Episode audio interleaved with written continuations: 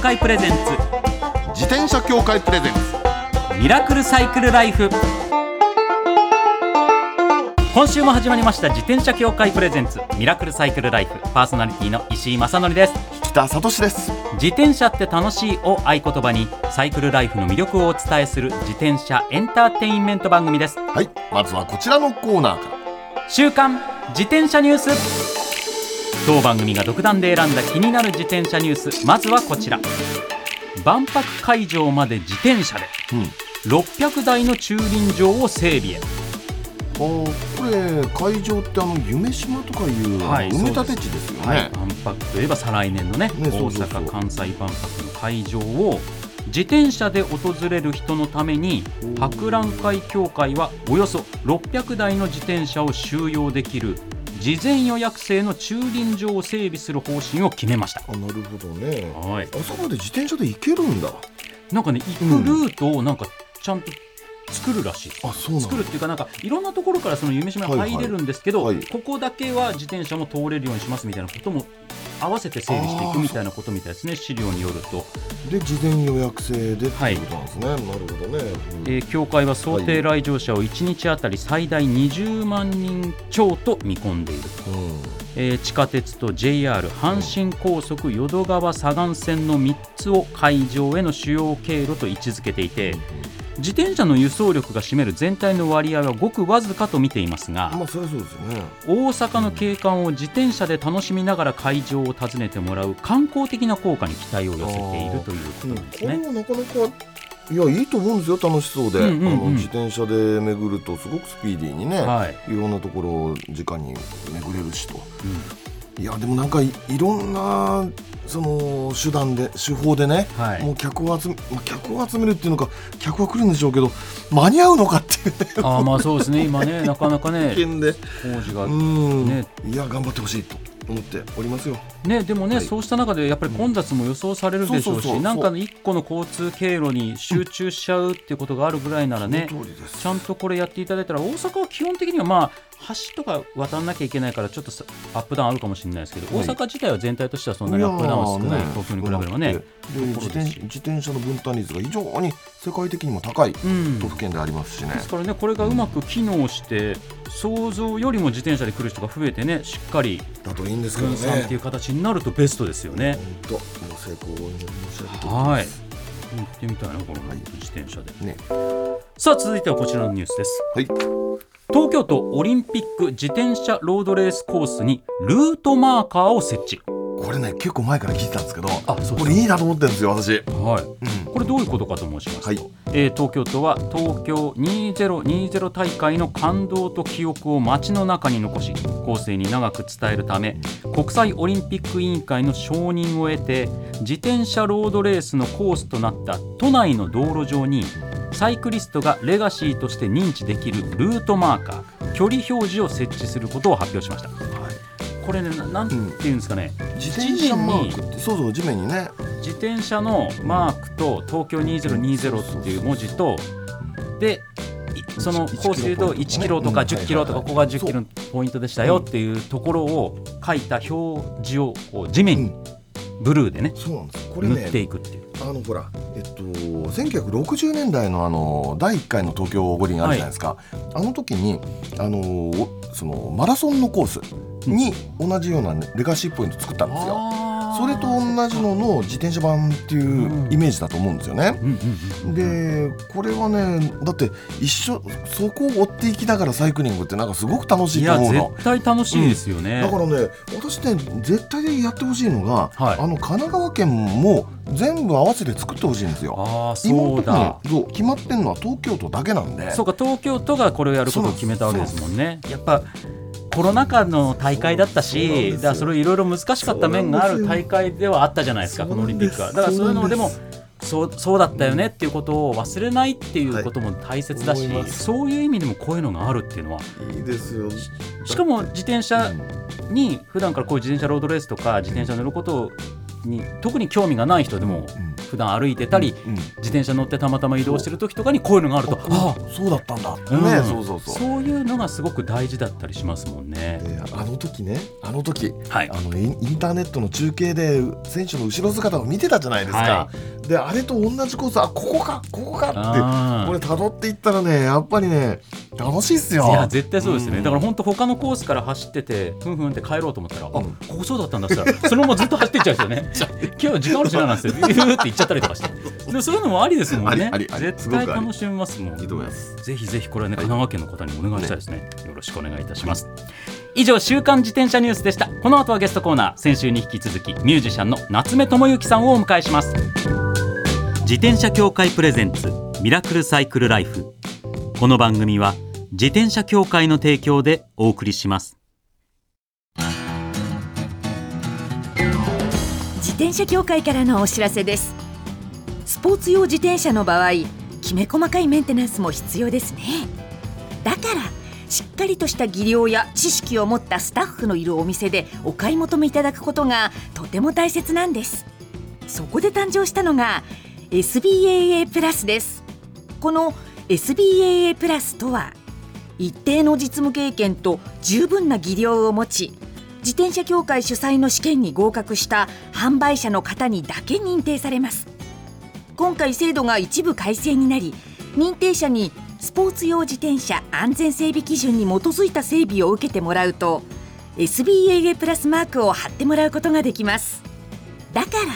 SBAA プラスマークはしっかりとしたメンテナンスを行った安全安心の証と言えます SBAA プラス認定者のいるお店でメンテナンスを受けて快適なサイクルライフをお楽しみください SBAA プラスについての詳しい情報は自転車協会 SBAA ホームページ SBAA-bicycle.com まで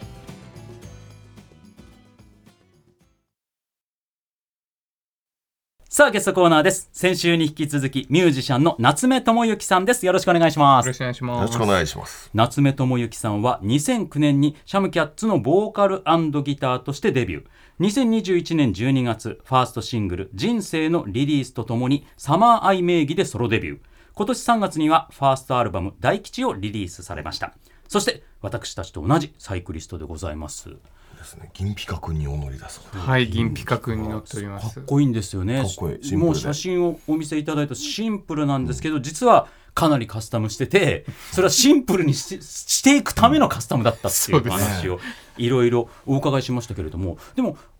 基本的なこと聞いてなかったんですよ、はいそもそもなんでこういうふうに熱心に自転車に乗るようになったのかっていうのははい。えーっと、なんか7、8年前ぐらいにはい、急に電車に乗るのがなんか嫌になって、あーまあでもちょっょっとわかりますね、うんと東京の電車うはんなんか疲れますよねしんどいですよはい、ね。乗り換えわかんない変なとこああわかんそうそうそもうう新宿やらもうもう今の新宿もうわか んないもうし最近の渋谷とかもう全渋然谷全然わかんない行くたびに変わってるからそうみでたいすな。ね。満混んでるし員電車とかそういうんじゃなくてまあそれもですね。まあそれもまあそうですよね。でもっと楽に移動したいなと思って、うんあと運動不足もやっぱあったんですほうよ。ほうほうほうあーミュージシャンでこう、まあ、バンドをずっとやってるとやっぱこう不節制っていうか、あうーんやっぱそういうもんなんですね。そうですねなんか酒もめちゃくちゃ飲んでたしタバコもすごい吸うし、ベロベロになって家帰って、夕方ぐらいに起きて、とりあえずラーメン食べて、曲作って、寝てみたいなのを繰り返してるなとるほどはいなんかもう体がボロボロになってく気がして、うんうん動かそうはいあーだからその2つの理由でチャリ買おうおーなあるーほどなるほど。あでもベストセレクトうんですよね。ねそう思いますよんうんうん健康にもいいしで人生の解放にもなるし乗はっいてみて。うん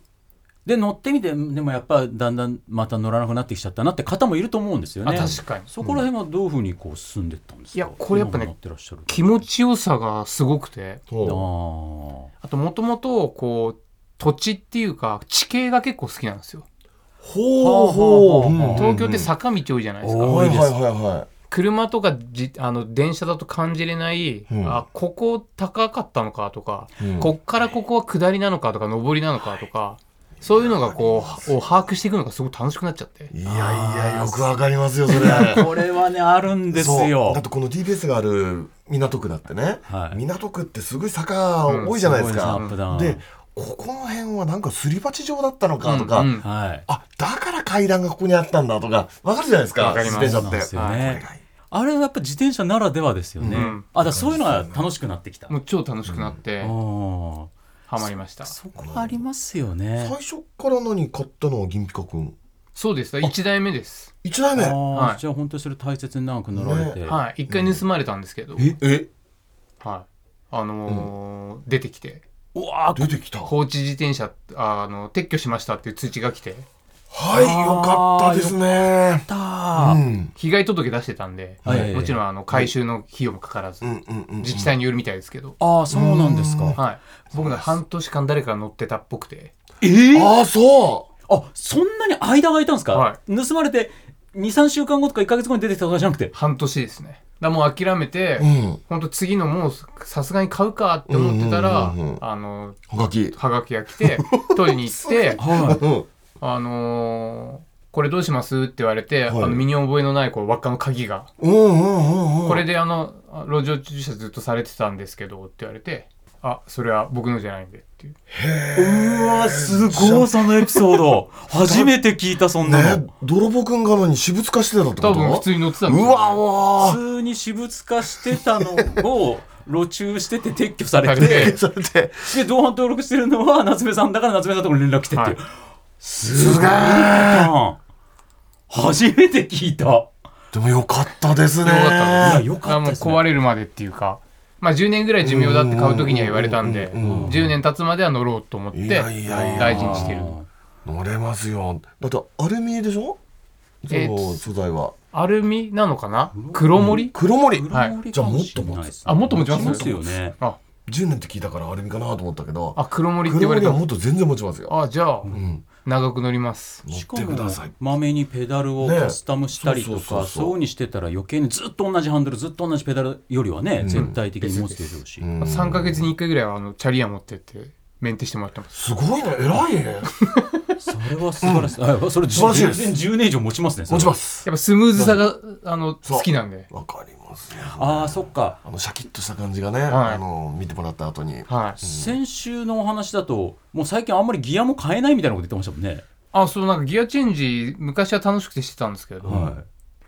なんか慣れてきちゃってしなくてもあのどこでも行け走れます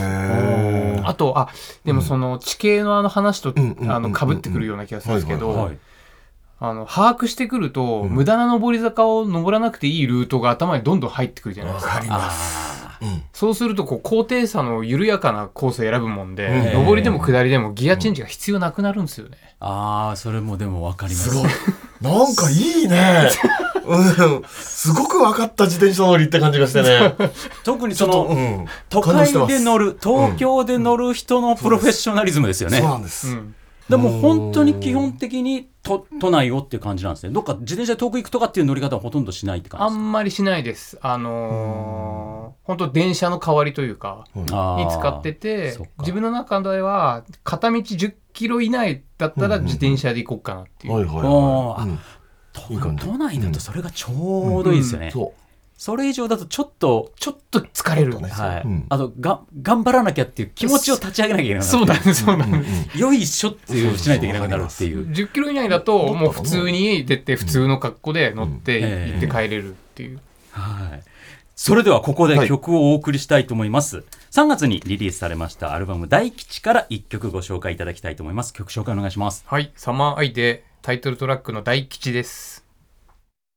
ソロプロジェクトのサマーアイ名義で発表されたアルバム「大吉」より同名の曲「大吉」をお送りしておりますこれサマーアイっていうソロプロジェクトの名前はどこから来てるんですか、これあのシンプルに僕夏目っていう名前なんで夏と目でそうかサマーアイもうサマーアイですなるほよ、どはいサマーアイさんだは なるほど、い、もう直訳直訳くだらない名前なんですなんかね、うんすごくこうその、まあ、でまたそのサマーアイっていう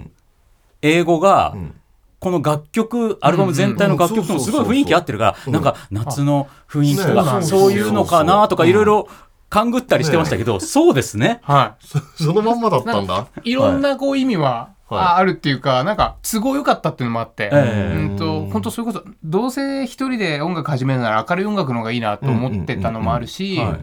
名前が夏目なのに、んなんか冷たい音楽やるのあんま説得力ないじゃないですか。 そうなんだ。なるほどだったらもうなんかさ、はい前英語にして分かりやすくして明るい音楽にしようかなとか、うんまあ、あと中国とか台湾に友達がいるんですけど、ええ彼らがあのあだ名でん「ヘイサマーイ!」ってこう夏目でこほうう意味は伝わるかあらそう漢字はい県の人あのでした呼ばれてたりして、ううんんなんか結構気に入ってたんでそれをそのままなるほどね。ああなるほどで名義ってことはこれ一人ユニットみたいなそんな感じなんですか。一応サマーアイは僕だけなんですけど、うんはいはいサマーアイさんは僕だけ、サマイさん そうですね そのままですね。そうさんですからね。どうこなるれほどはい。なんかライブあるんですよね12月14日東京キネマクラブあそうですねそして12月16日の大阪グランドサロン重曹でライブやられるっていう先週お話ありましたけど、なんかその今回のライブ自体はバックにバンドの方えっ、と他のメンバーが5人ドラムやらベースやら、ほうほうほうはいえっとバンド形式で、えっと今年の総決算的なライブ、はうんタイトル「末広」っていうあの縁起のいいタイトルでこれまた演技のいいこれ漢字二文字っていう大吉ですね、ヒロと。はいあでれ東京も大阪もねはいもともとキャバレーだったところおおキャバレーチックなところでやるんではいはい。あ、だからグランドサロンだ。そうなんですようーんあのその雰囲気も楽しんでもらえたらなあと面白そう、うんうんいいですね、うんそこでこういった音楽流れるってなんか、はい本当体自然に揺れそうですねそうっすねあとなんかこう一つ二ついやもっとこう恋が生まれてほしいなっていうねああもうそれぐらいの感じなんですね、はいこうチークタイム的お なーいいですねなるほどではではちょっともうお時間が近づいてきてしまったので、最後にはい皆さんに聞いております普段安全に自転車に乗るために心がけていることを教えてくださいえーフロントの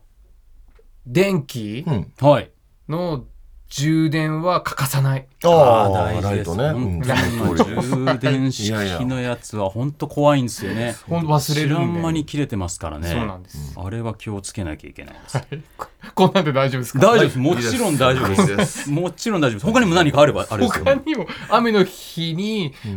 塗りたての横断歩道の白い部分は走らないあ 正しいです。あれは危ないからね。本当に。本当に危ないんですよそうつらっと行き行きますか行ら。きますからねマンホールの上とかね。マンホールのう上ん良基くない本的に気をつけていただいて、はいそうですも本当にライトは最近昔は電池式でしたけれども、最近は充電式が多くなったら知らない知らない間に充電切れてて、だからずっと暗いまま走ってたっていうのは、たまにありますもんね、はいあ知らん間に切れてるっていう気づ気づかないかないっでねていうのが一番怖いですから、皆さんも気をつけていただければと思います、ということで2週にわたってありがとうございましあたりがとうございます今回のゲストはミュージシャンの夏目智之さんでしたありがとうございましたどうもありがあとうりごがざとうございいまましたした。自転車協会プレゼンツミラクルサイクルライフ最後のコーナーはサイクル第一点月に1回 SBAA プラス認定者の方に電話でご登場していただき実用的な自転車のお話を伺っています先週お送りする予定でしたが都合により今週お送りします今回は東京都江戸川区にありますサイクルピア桜井の桜井康介さんとお電話がつながっていますもしもーしあ、もしもし、桜井康介です。あ、どうも、今週もよろしくお願いします。よろしくお願いいたします早速リスナーの方からのご相談こちらになります。はい埼玉県三尾さん70歳の方です。ああありがとうございます。りがとうございます。初めてメールしますがいつも欠かさず楽しく勉強させていただいています。あ嬉しいですね。嬉しいですよ、本当。この番組を聞いているうちに自転車の楽しみ方を味わいたいと思い予算を考えクロスバイクの半製品を自分で組んでみたら面白いかもと思って始めました質問はブレーキシューについて今つけているのはダブルピボットキャリパーブレーキですリムブレーキですからブレーキシューに気を使いなさいといろいろな記事に書かれていますが今一つピンときませんステンレスリムにはステンレス用アルミリムにはアルミ用カーボンリムにはカーボン用と謳われていますが州の製品説明にはきっちりと明記がされているものが少ないようです私としてははてこれを使って本当に良いものかと疑問に感じます今装備している州は V ブレーキ用の長さ 70mm の弓状のものまあ、長いやつですね。はい、リム質の指定はありませんリムはアルミ以前キャリパーに付属していた州よりは制動力が良くなっていると感じますブレーキシューについてアドバイスをもらえないでしょうかということなんですけれども、なるほどね。これそっか。そうですよね、そうん材質によってっていうのは言われているけれどうん光雄さんのお便りにはこの修正品の対案は何々用といった説明がないものが多いっていうふうに書かれてるんですね。こ確かにれ桜井さん、じこれは事実なんでしょうか。はい、えーっと気にしたことがなかったので、えーっと確認してみました。はい。で確かに商品パッケージには V ブレーキパッドとの表記は見かけるんですけども、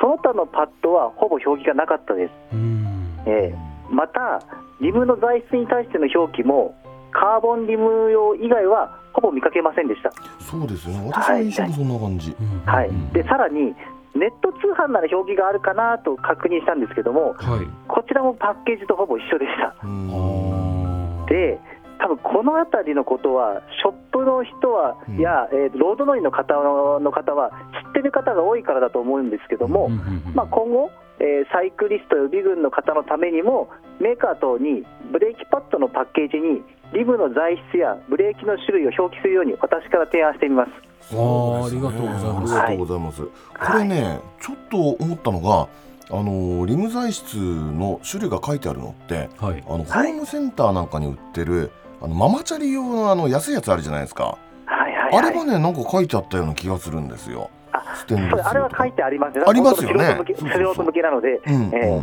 えなるほど、そうスポーか。ツ用がね、そういえばね書いてないな。そうか、みんなしうん当然知ってるだろうみたいな形の状態になっちゃってるってことですね。なんでかねそうですね。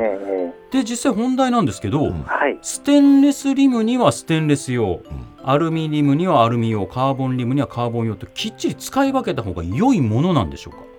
はい、えー、ときっちり使い分けた方がいいです。あやっぱそうなんだえー、となんで、まあ、困ったら近くのショップに聞くのが良いとは思うんですけども、はいただ、えっと考えてみると、そもそも V ブレーキパッド用っていうのは、アルミリム用しかそもそもないんですよ。そうでしょうね。うんですね。でカーボンリム用のものはダブルピポット用しかないので、うんえー、と迷うとしたらダブルピポットブレーキのアルミリム用ぐらいだと思うんですよ。うんそうか、三尾さんがまさにその状態ってことですもんでね。すね。そうです、ええなんで、まあ、カーボンリムと書いてなければ、うんリム用と書いてなければアルミ用だとは思うんですよね。うんうんですよね。ええんそう。か。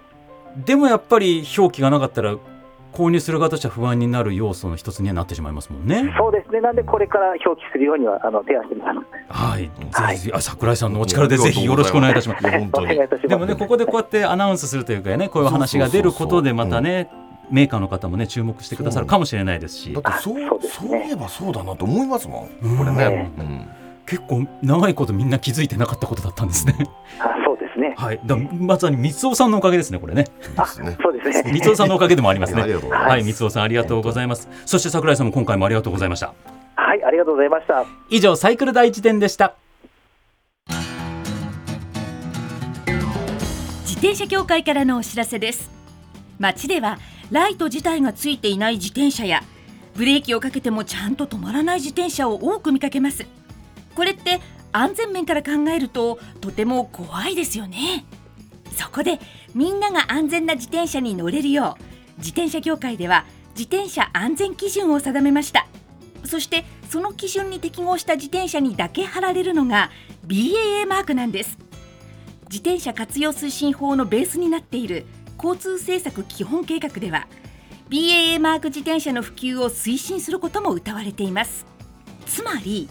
BAA マークは国も認めた自転車の安全安心の目印ということですね自転車をお買い求めの際は BAA マークが貼ってあるかぜひチェックしてみてください BAA マーク自転車で交通ルールを守って安全安心なサイクルライフを BAA マークについての詳しい情報は自転車協会 BAA のウェブサイトまでミラクルサイクルライフそろそろお別れのお時間です。浅見さんねはい。すごく本当に都内を乗ってるっていう感じがね、ビンビン伝わってきてね。そうです。ね。いいですよ、本物ですよ、彼は。なんかうん自転車の楽しみ方。はい。をなんか本質的に知ってるっていう感じがするというそうか、あのね、そうなんですよ。あのギアを変えなくなったっていうじゃないですか。はいあれってね、うん確かにその通りっていうのはあるうの、んあのギアをねガチャガチャか、まあ、そうやって変えていくのもいいんですよいや別にその楽しみ方ももちろんあるんですその楽しみ方もあるんだけど、自転車で移動することそのものが好きになるとね、えあんまりそこってね重要じゃなくなってくるんですよだえんだん、うんだからねそのコースを選んで、えーなんか緩い坂緩い坂でその同じえーシングルスピードで行くいいはい、なんかいいっすいねいなんかあの有名なね、い本で弓の名手が最終的には弓,、弓持たな くなるなるみたいあなるんだなんかうんそういったね、はいはいはいはい話とかありますけど達人になってくる、あでも弓自体を持たないみたいなあでもなんとなくわかるなんかなんかそうそういうのに近い近いですよ近いなんか自転車の楽しみ方そのものにフォーカスしたサイクルライフを送られているなっていう意味で言ういいですねとちょっと改めて自分も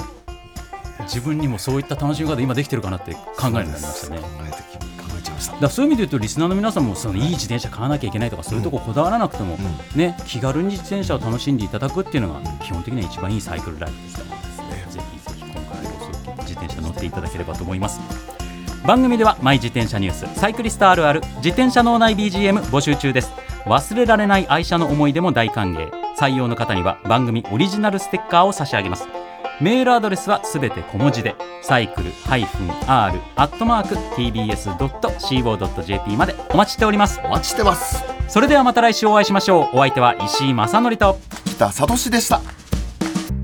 自転車協会プレゼンツミラクルサイクルライフこの番組は自転車協会の提供でお送りしました。